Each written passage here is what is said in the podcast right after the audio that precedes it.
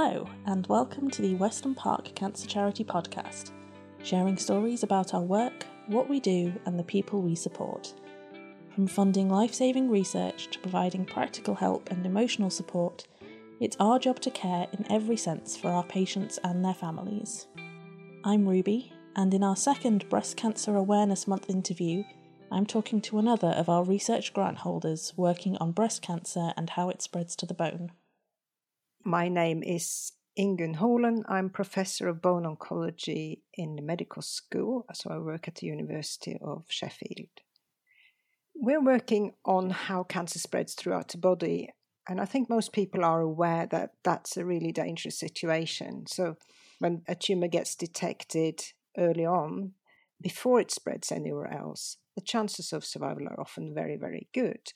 But when it starts to spread to other sites, now then it becomes a much more serious problem, much more difficult to treat, and in sometimes impossible to treat successfully. So there's lots of things we can do to prolong patients' lives once the cancer has spread, but ideally we'd like to prevent that happening in the first place. And that's really at the heart of our research how we can understand cancer spread so that we can stop it.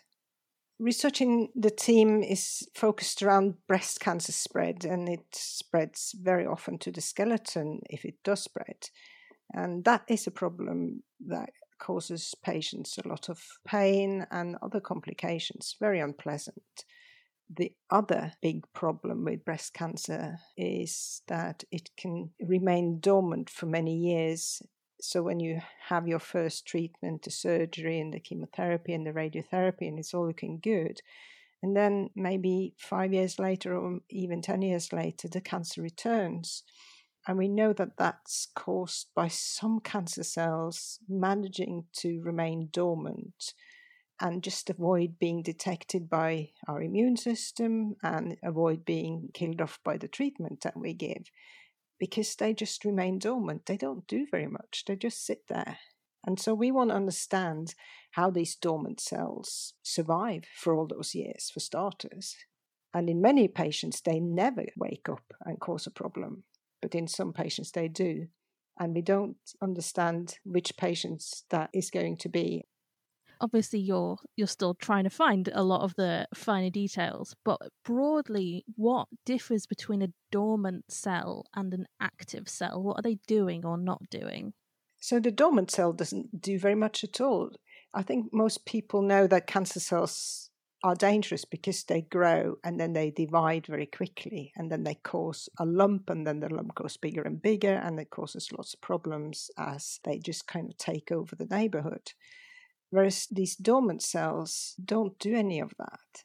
And that means that the drugs that are very good at killing cells that are very active and that divide very often and that grow very fast, which is most of our cancer treatments are aimed at eliminating those cells, they aren't effective against cells that actually don't grow and divide at all. They just kind of sit there and say, well, you can try and stop me from growing, but that doesn't matter to me because I'm not growing anyway.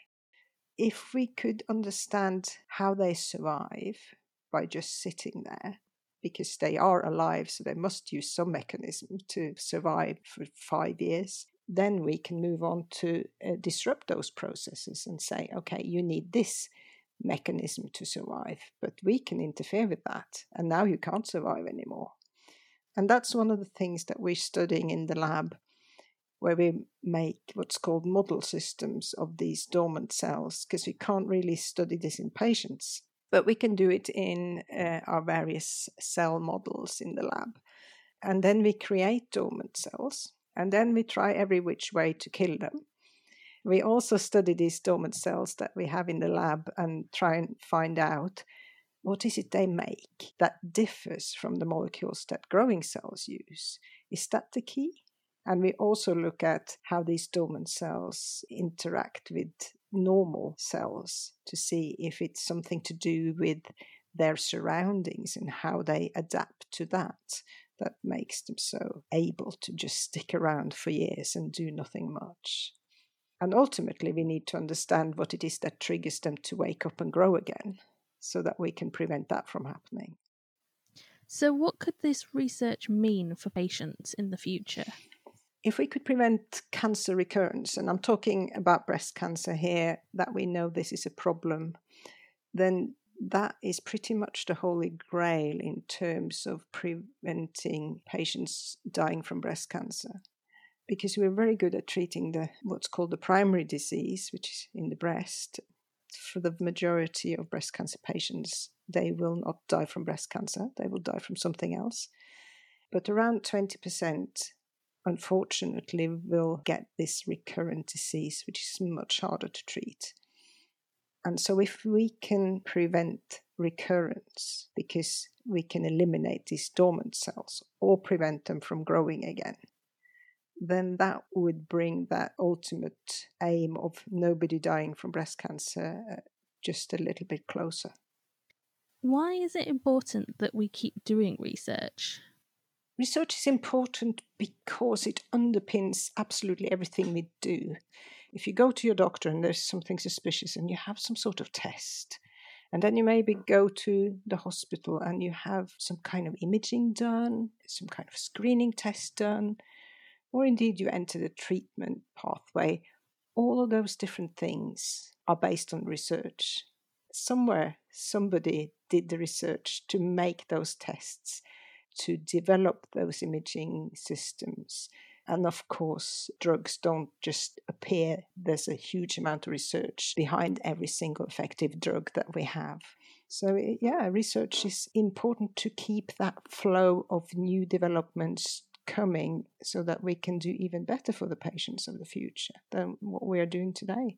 And so we will get new drugs, we'll get new combinations, we'll get better kind of treatments, we'll get earlier detection, and all of that together is going to improve survival. What led you to your career and what motivates you to keep doing research? I think I'm a problem solver by nature, really. I see a problem, I quite quite like to have a go at fixing it. And if it's a big problem. Classic scientist. Or it's more challenging even. Yeah, it doesn't put me off. Let's say if if it's a really big and complicated problem, and it kind of appeals to my logical mind, I guess. So I like a challenge. I'm interested in the biology, and I'm also interested in people. So when I had the opportunity to do a PhD at a cancer hospital I went for it and I really enjoyed it. And I have been in cancer research ever since because the challenge is still there. I can see also that research makes a difference. In breast cancer, within my lifetime, so since about the 1970s, we've just improved outcome all the time. And we've gone from a point where around 60% of patients died from their breast cancer to now 20% or less than that. Things are happening. And I think that's been really encouraging for all of us researchers to see that we're not banging our heads against the wall. The research that we do does make a difference to patient outcome. There's still work to do but we have the talent here in Sheffield to tackle it. We can make progress together. What does make Sheffield such a good place to do research? There are many good things about Sheffield and research. We have an excellent university and we have a medical school. Not all universities have medical schools, but we have a very good one. And we're very highly ranked in the UK when it comes to both clinical and preclinical health research. So we have this environment where clinicians and scientists are working very closely together and where they're expected to do research and they want to do research. And it helps us recruit really excellent people to Sheffield. Of course, we have Weston Park Hospital, that's essential, a specialist cancer hospital on our doorstep. It means we have patients who are interested in able to participate in research through clinical trials. And the charity is important because the funding that you provide allows us to link these pieces together the scientists, the clinicians, all the different healthcare professionals that are involved in patient care, and the patients themselves and their relatives, so that we're all kind of a bit in it together. We've had support from Weston Park Cancer Charity for a long time to do a number of different things, and we're incredibly grateful for this. We've had some excellent research output from this work, investigating how cancer cells interact with normal cells in the skeleton and how drugs that actually work on the bone, on the skeleton itself, how they then also change the ability of tumor cells to grow. And through our research, we've shown a number of things in how these tumor cells and bone cells interact in order to grow. And we've also worked on particular drugs that have been shown to reduce the ability of cancer cells to grow so quickly in bone. Another thing that we've done with the help of these grants is to create a number of really good research tools that both we and other researchers can use to investigate these problems. And that's really benefited not just our own work, but researchers probably all over the world. And then they can use those models and study the problems that they're working on. And so we all contribute to that big jigsaw of solving how cancer cells spread to bone.